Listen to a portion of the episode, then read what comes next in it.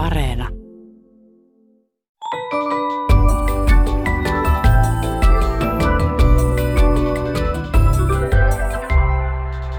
Hei, tämä on Aristoteleen kantapää, audiosyöte kielen ja todellisuuden väliseltä ei kenenkään maalta, ja minä olen Pasi Heikura. Tänään selvitämme, pitävätkö lintukirjojen kuvailut lintujen lauluista paikkaansa. Ihmettelemme, millainen on raju sähkökatko, ja lopuksi tutkimme, mitä löytyy vyön alta. Kun sään ääriilmiöt yleistyvät ilmastonmuutoksen vuoksi, saamme kokea useammin myös rajuilmoja, eli säätilaa, joka on sanakirjan raju määritelmän mukaan hurja, hillitön raisu, väkivaltainen tai villi, ankara, kova, voimakas, roima tai nopea. Kuulijamme nimimerkki Kun raju ei ole rajua törmäsi heinäkuussa Ylen uutissivulla kiinnostavaan tapaan käyttää sanaa raju. Juttu kertoi otsikossaan näin harvinaisen, raju, sähkökatko, sulatti, Joensuun, Prisman, kaikki kylmätuotteet. Nimimerkki Kun raju ei ole rajua pohtii.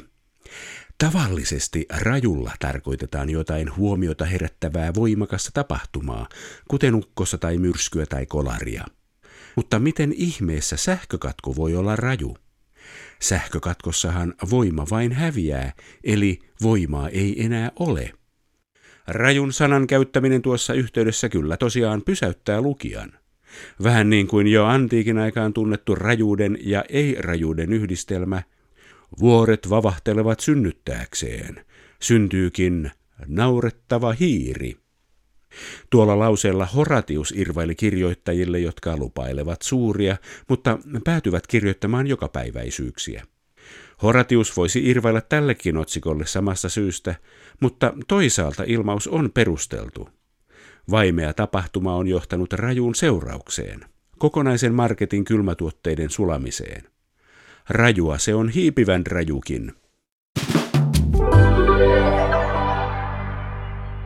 Linnut, nuo dinosaurusten mainiot jälkeläiset, ovat lennelleet maapallolla jo jurakaudelta lähtien, eli jo noin 200 miljoonan vuoden ajan.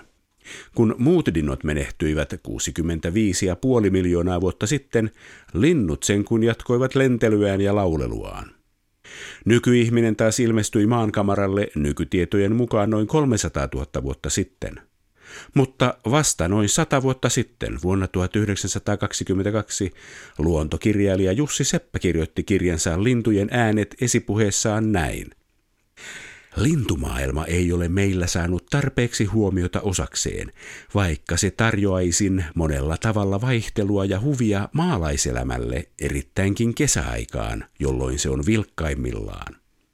Seppä pohti, että syy vähän huomioon on se, että lintuja ei tunneta – Niinpä hän keskittyykin kirjassaan siihen, miten linnut voisi tunnistaa laulun perusteella. Yhä nykyäänkin lintujen tunnistaminen on vaativaa touhua, jota varten tarvitaan tarkan silmän ja korvan lisäksi hyvä lintukirja. Linnut ovat pikkuhiljaa tältä kesältä jo muuttamassa etelään. Vielä on jäljellä joitain kiuruja, niitä töyhtöpäisiä pikkutirppoja, jotka laulavat Wikipedian mukaan drio, piu, kurri tai dry, dry, dry. Sitten on joitain mustarastaita, joiden laulu menee kirjan mukaan srri, kok, tsih, tsuk, uk, uk tai pli, pli, pli. Pian tilanne on se, että pikkulinnuissa täällä pyörii lähinnä varpusia. Tiedättehän niitä ruskean härmäitä lintuja, joiden laulu menee Wikipedian luonnehdinnan mukaan tsilp, tsilp ja trik, trik, trik. biologi, lintujen tutkija ja tietokirjailija Lasse J. Laine – Tunnistaisitteko nämä linnut noista äänekuvauksista, jotka äsken lausuin? No kyllä sinne muutama sellainen tuttu oli esimerkiksi Mustarassa Chuk, Chuk, joka pitää paikkansa. Ja oliko siinä joku pit pit ja se vastaa niin kuin Mustarastaan vartusääntä. Mutta tota, no muut oli aika vaikeasti kyllä tunnistettavissa. Kyllä Varpusen äänistä, mutta silläkin on monta eri ääntä. Että joku on kyllä vähän oikeankin suuntaan. Lintujen äänien tunnistaminen ei ole helppoa hommaa sinänsä, mutta lintukirjojen ja verkon tietosanakirjan antamien ääniesimerkkien mukaan se tuntuu tosi haastavalta. Laulavatko ne oikeasti noin?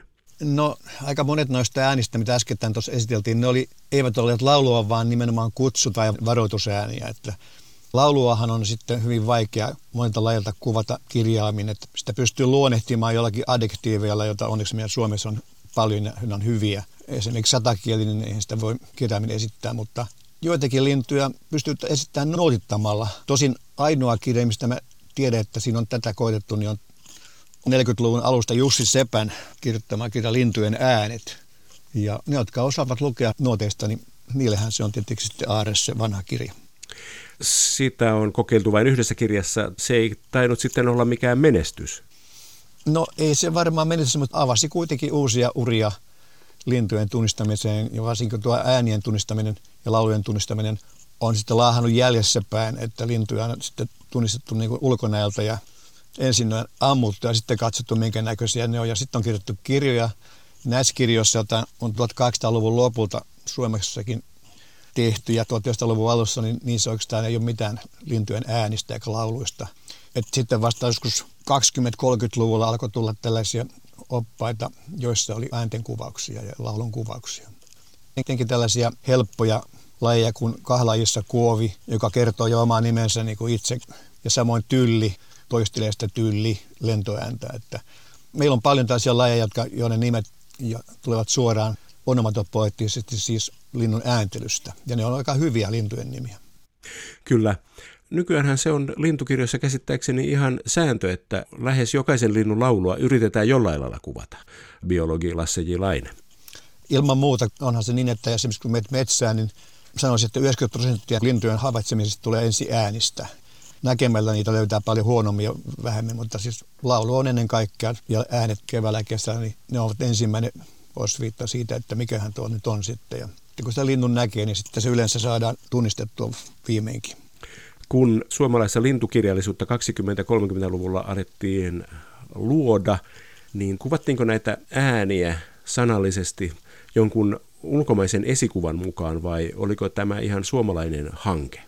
Kyllä ne oikeastaan voisi sanoa kaikki sen aikaisesti vähän myöhemmätkin ovat selvästikin kopioituja ulkomaan kielistä ja siellä on tietenkin tapahtunut virheitä sen takia, että ei ole tajuttu, että jos jossakin ruotsalaisessa kirjassa esimerkiksi joku sanotaan kirjaimi, vaikka P, niin kuin JIP, niin jos ruotsin kielessä noin JIP, niin suomen kielessä pitää chip tietenkin. On niin kuin väärin translitteroitu. Ja vasta sitten voisi sanoa, että Olavi Hildeenin kirja 50-luvun lopulla tällainen kuin retkeilijä lintuopas, niin siinähän Olavi Hildeen sitten, jo oli loistava niin kuin, valtavan hyvä äänien tuntemus. Ja sitten absoluuttinen sävelkorva, niin hän itse alkoi kirjoittamaan ne sillä tavalla, kun ne kuuluu olla suunnilleen. Ja monet niistä on ihan viimeisen päällä hyviä. Hän keksi itse nämä tavat. Joo, miten... hän va- kyllä, koska siis siitä voi ottaa esimerkki esimerkiksi joku sanotaan vaikka punakylkirastas, joka oli vieläkin suhteellisen yleinen lintu, niin se lentoääni, niin sitä oli kuvattu aika eri tavoin, kun sitten Hildenin kirjassa muistaakseni se oli tällainen cheap, venähtävä cheap, ja se, se on hyvä se venähtävä, koska se lopussa vähän niin kuin venähtää. Mutta sitten kuitenkin esimerkiksi mun omissa lintukirjoissani mä oon siihen pistänyt sen, että musta on sellainen särähdys kuitenkin, se on niin kuin vähän streak, että tämä on tietenkin tästä henkilökohtaisesta, miten ku, ihmiset kuulee vähän eri tavalla, mutta jokainen voi koittaa ja kuuntella, miten he itse kuulevat sen, kuinka hyvin se sopii heidän korviinsa joku äänenkuvaus. Niin, se voi tavallaan kertoa myös suomen kielen kehityksestä, tästä ääntämisestä.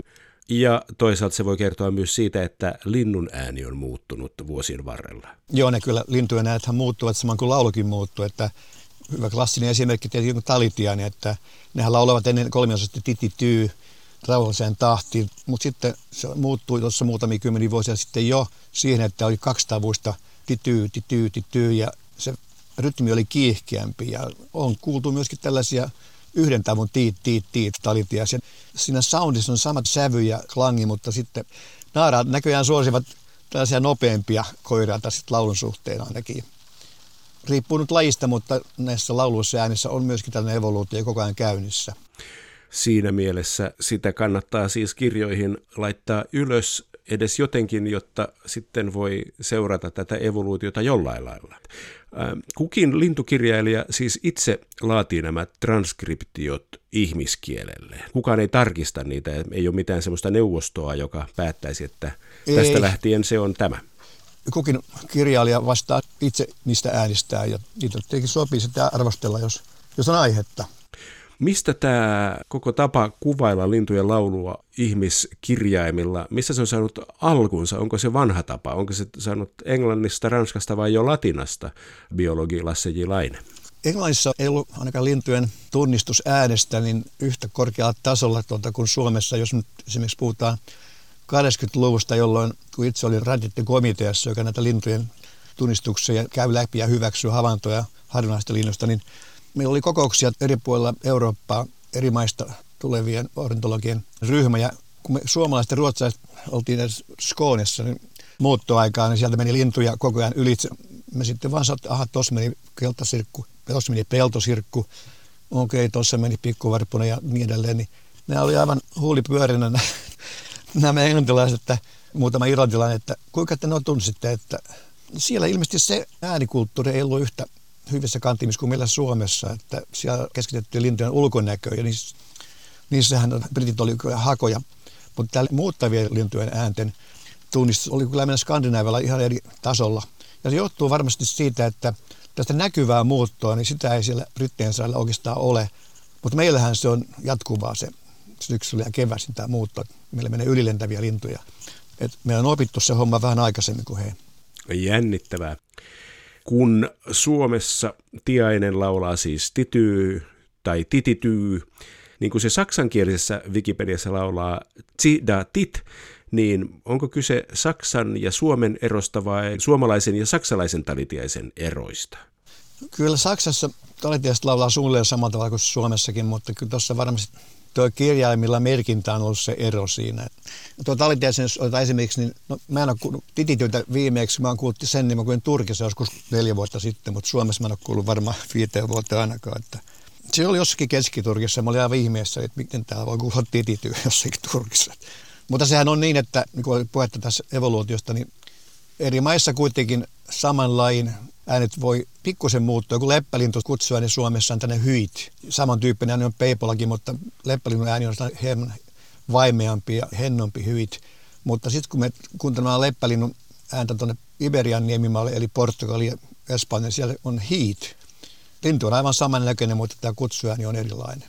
Että tästä on vaikka kuinka paljon esimerkkejä että se ei aina kerro myöskään sitten ihmiskielen erosta, että taritiainen laulaa Suomessa sen titityy, mutta englanniksi sitä kuvaillaan jopa sanoilla teacher, teacher, biologi Lasse J. Laine.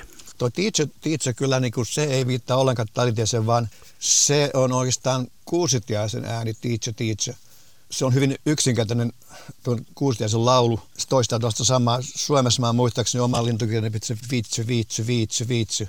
Se pikkusen voi vaihdella, mutta tämä on se pääasiallinen tapa, miten kuustiainen laulaa. Että hyvä esimerkki englannista on myöskin se, että joissakin lintujen laulussa käytetään tällaisia niin kuin muistisääntöjuttuja. Esimerkiksi punavarpun, joka viheltää silleen niin he kuvasivat, että please to meet you – Pleased to meet you. No sillä tavalla muistaa helposti laulaa, mutta tota, mä taisin pistää omaa lintukirjaa joskus aikoina, että vie se video, vie se video. Ulkomaille kun menee, niin sieltä saattaa kuulua ihan selvästi jonkun suomalaisen linnun ääni, mutta se onkin ihan toinen laji täysin. Eri puolilla maapalloa niin ei ole mitään kilpailua, että siellä on niin vapaat markkinat äänellä niin kuin haluaa, eikä silloin sillä omalla äänellään niin häiritse ketään muuta lintua, eikä muu lintu ei voi kilpailla sen saman äänen kanssa. Kun kuulitte Turkissa talitiaisella olevan titityy, niin onko teillä tietoa, miten turkkilaiset sen kirjoittaisivat ylös? Ei tosiaan kyllä. Turkissa lintuharjoitus on ihan vasta viimeisen 10-15 vuoden aikana sillä tavalla noussut sieltä, että lintuharrastajia on alkanut tulla vähän enemmän, mutta vieläkin se on oikeastaan lasten kengissä verrattuna anglosaksisiin maihin ja varsinkin meille pohjoismaihin, että siellä on kehittymisen varaa vielä. Joku on ehtinyt kuitenkin jo tehdä Taritiaisesta Wikipedia-artikkelin. Bujuk Bastankara on sen nimi tämän mukaan. No Bujuk tarkoittaa Turinkalle isoa. Pink Pink sanotaan lauluksi Tsi Vity ja Tsi Tsi Tsi ja Teacher, Teacher, Teacher, Teacher. No onkohan siellä kopituttaa jostakin, kun tehdään tällaisia oman maan kirjoja, niin jos ei tarpeeksi omaa kokemusta, että vuosikymmenten aikaista kokemusta, niin sitten lainataan muualta. Ja siinä tulee helposti virheitä. virheitä tulee. Nuotit eivät ole yleistyneet ja sanat ovat aika epätarkkoja. Eikö tosiaankaan ole mitään tapaa kuvata lintujen ääntelyä, muuta kuin kirjaimet ja nuottikirjaimet, biologi Lasse J.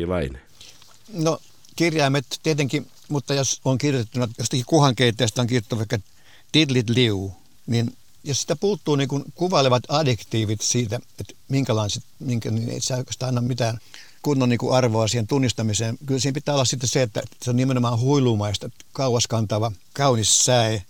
Ja silloin se helpottuu heti se tunnistaminen, kun on tällaisia, kuvataan sen äänen väriä tai laulun rytmiä ja voimakkuutta ja sävyä, mutta nämä on sellaisia tietenkin, että jos mennään vaikeisiin laihin, niin siinä vaaditaan hyvää sävelkorvaa ja tietenkin sitä, että on harjoitellut etukäteen niitä ääniä.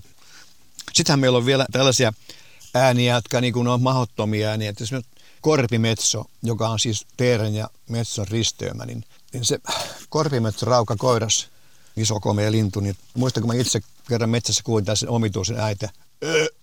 Öö, öö, öö. Mä mietin, mikä ihme tollanen voi kuulla puusta. Hiivin sinne niin mäntymetsässä ja katsot himskat, että sehän on korpimetso. Kun tuosta ääntä ei siis periaatteessa olemassa ollenkaan, että se niin kuin, tämä raukka ei koskaan saa vastausta siihen omaan huutoon lainausmerkissä lauluunsa se tulee aina olemaan yksinään loppuikänsä. Voi, ei ihme, että se on noin melankolinen laulu. No se on kyllä, joo, totta, totta puhut. Siinä kuuluu se suru, suru tosiaan jo.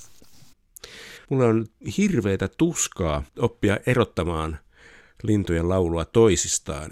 Jossain vaiheessa mä sit hoksasin, että kyvyttömyyteni saattaisi johtua siitä, että kyse ei ole musiikista, vaan kyse on kielestä. Ja mulla on aina ollut vähän niin kuin huono kielipää, niin sen takia mä en opi erottamaan niitä, koska se ei ole laulua, vaan kieltä.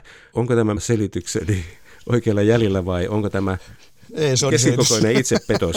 niin. Se on itsepetos, se on huono selitys, joo. Siis yleensä linnus on tällaisia niin säälaulajia.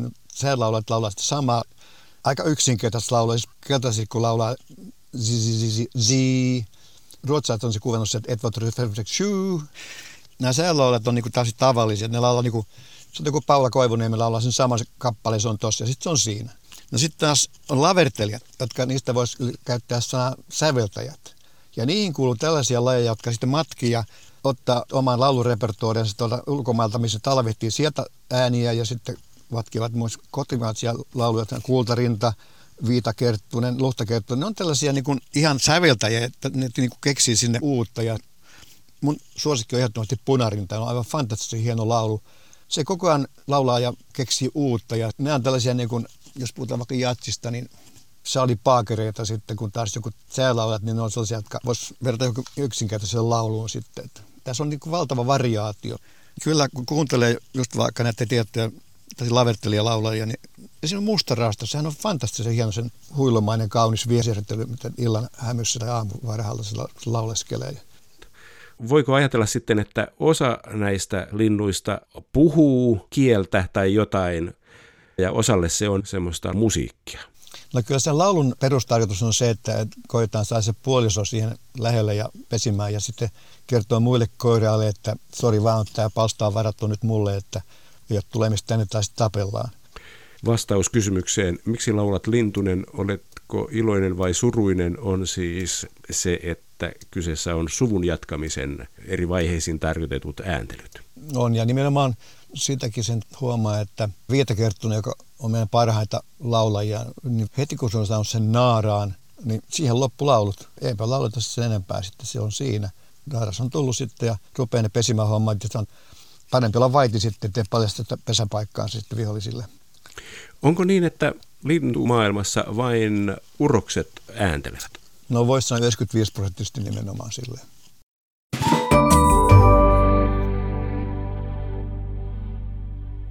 Haastattelun jälkeen oli pakko kaivaa esiin Lasse J. Laineen mainitsema Jussi Sepän kirja ja sen nuotinnokset lintujen lauluista. Taidekoulun käyneen maantiedon ja biologian opettaja Sepän kirja löytyi Tampereen pääkirjaston varastoista. Kirjassa Seppä kuvailee lintujen ääniä monipuolisesti. Tavallisten kirjainten lisäksi mukana on typografisia asetteluja, erilaisia kaaria ja pisteitä sekä nuotteja niin nuottiviivastolla kuin ilman. Nuotinnoksia viivaston kanssa ei kirjassa lopultakaan ole monia. Kun pyysimme Tapiola Sinfoniettan huilisti ja Helja Rätyä soittamaan niistä muutamia nauhalle pikkolohuilulla, hommaan ei kauaa mennyt. Kuunnellaanpa, miten seuraavat linnut lauloivat sata vuotta sitten Jussi Sepän nuottipaperille. Rautiainen.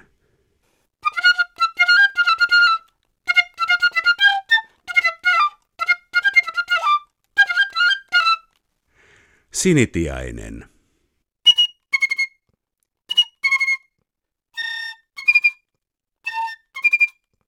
Pakkastiainen eli nykyään talitiainen.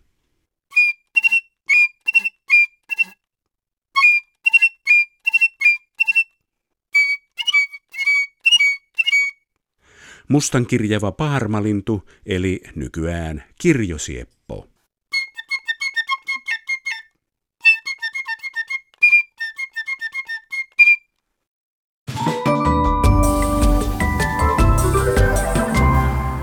Kansa on taas puhunut. Jos nyrkkeilijä lyö leikiksi, täytyykö silloin myös selostajan laskea leikkiä? Tällainen ajatus tuli mieleen nimimerkki Jusiin lähettämästä ilmiannosta. Hän oli kuullut kesällä Mira Potkosen olympia-avausottelussa selostajan sanovan seuraavaa. Nyt ei ole leikki kaukana. Tavallisesti jos tilanne on vakava, sanotaan, että tästä on leikki kaukana. Niinpä edellä mainittu ilmaus on hyvin jännittävä valinta nyrkkeilyottelun selostajalta. Ehkeen järin iskevä, mutta tavallaan lähes tyrmäävä. Jos leikki ei ole kaukana, se tarkoittaa nyrkkeilyottelussa sitä, että nyrkkeilijät eivät ole tosissaan, vaan leikitellen paukuttelevat toisiaan, ja nyrkkeilykehä on muuttumassa leikkikehäksi. Selostajan ilmaisu on siis kaukaa haettu. Monelle nyrkkeily ei ole leikin asia, vaan vakava harrastus tai jopa ammatti. Jos selostaja kuitenkin haluaa käyttää leikkiaiheisia ilmauksia, on selostuskopissa hyvä muistaa, ettei leikki leipää tuo, leikki on otettava leikkinä ja se on ihan höpö, joka leikistä suuttuu.